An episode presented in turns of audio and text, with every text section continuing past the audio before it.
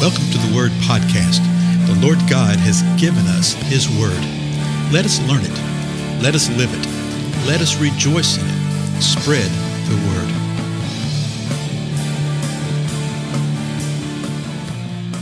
Blessings, everyone. This is Dale. Thank you so much for joining with me again on the Word Podcast.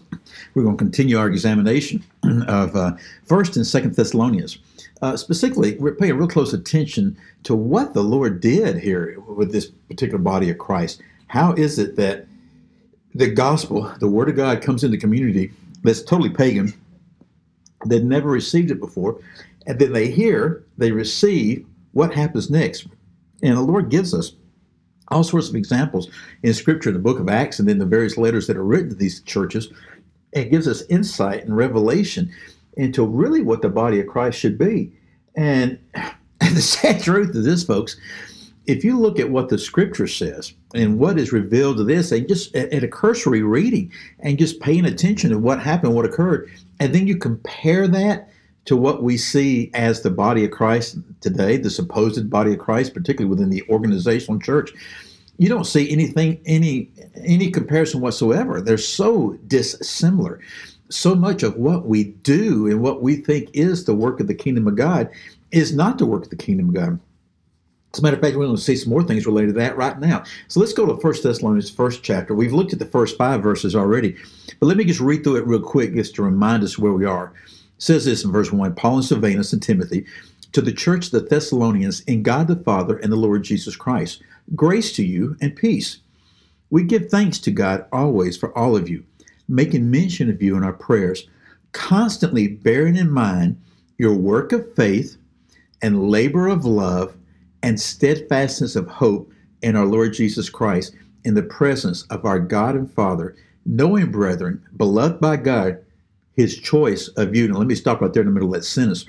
We see again that what Paul said he's bearing in mind is their work of faith, their labor of love, and the steadfastness of hope that they have in the Lord Jesus Christ.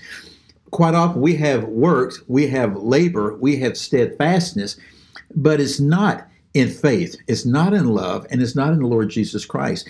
It's more in what we think we are able to do and what we can attain and what we can do in the name of the kingdom of God rather than what the Lord has told us to do in his kingdom.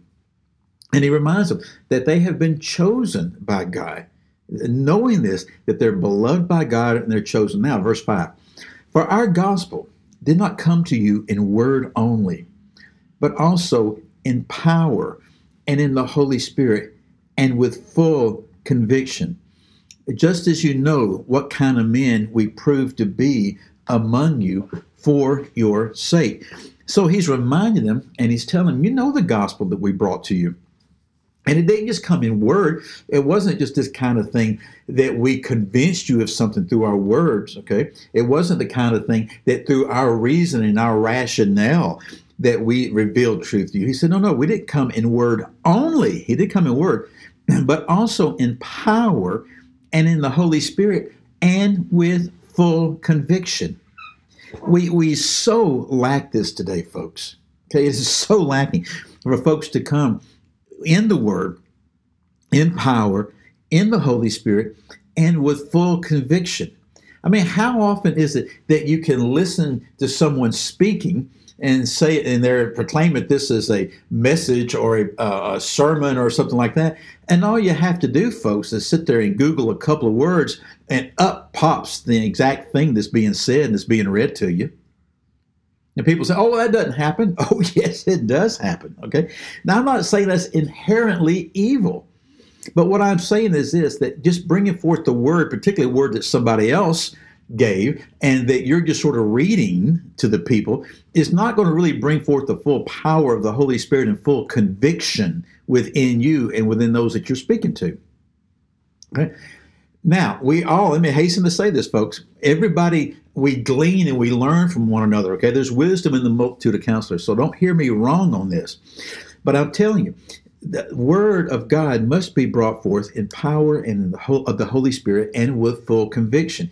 In other words, you're laying yourself down before God and you're saying, God, use me.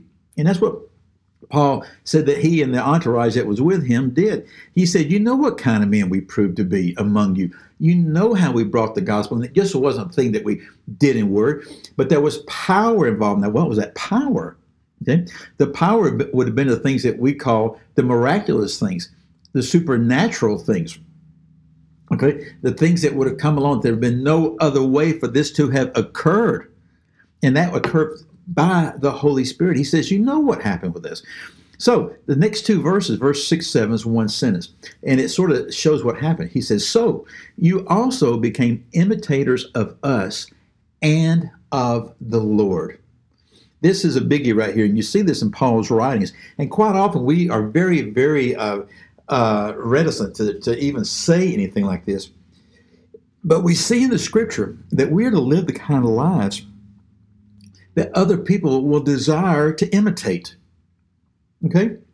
The other people will desire to imitate. He says here, you became imitators of us and of the Lord. Paul says in other places that, you know, uh, I did what the Lord told me to do, and I tell you to do the same thing that I did because I'm doing what the Lord told me. Okay?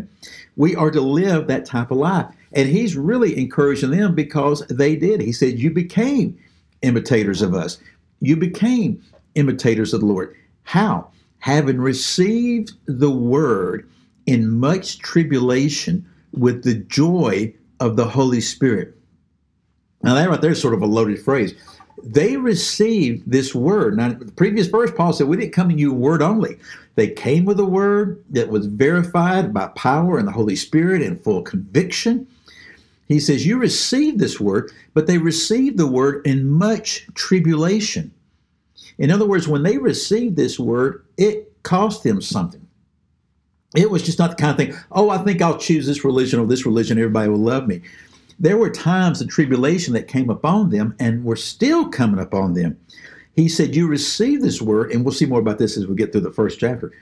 You receive the word in much tribulation with the joy of the Holy Spirit. Notice how they had joy the joy of the Spirit. It wasn't the joy of the flesh, it wasn't joy within the soulish realm of man. It was joy of them receiving the word, the Holy Spirit coming within them and transforming them and bringing forth a joy that unbelievers simply do not understand and can never, ever experience. And Paul is telling this church, he says, You have experienced this. You've been through this, you've seen this.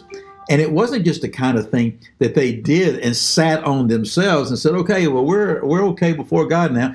So we're just going to wait till he returns again.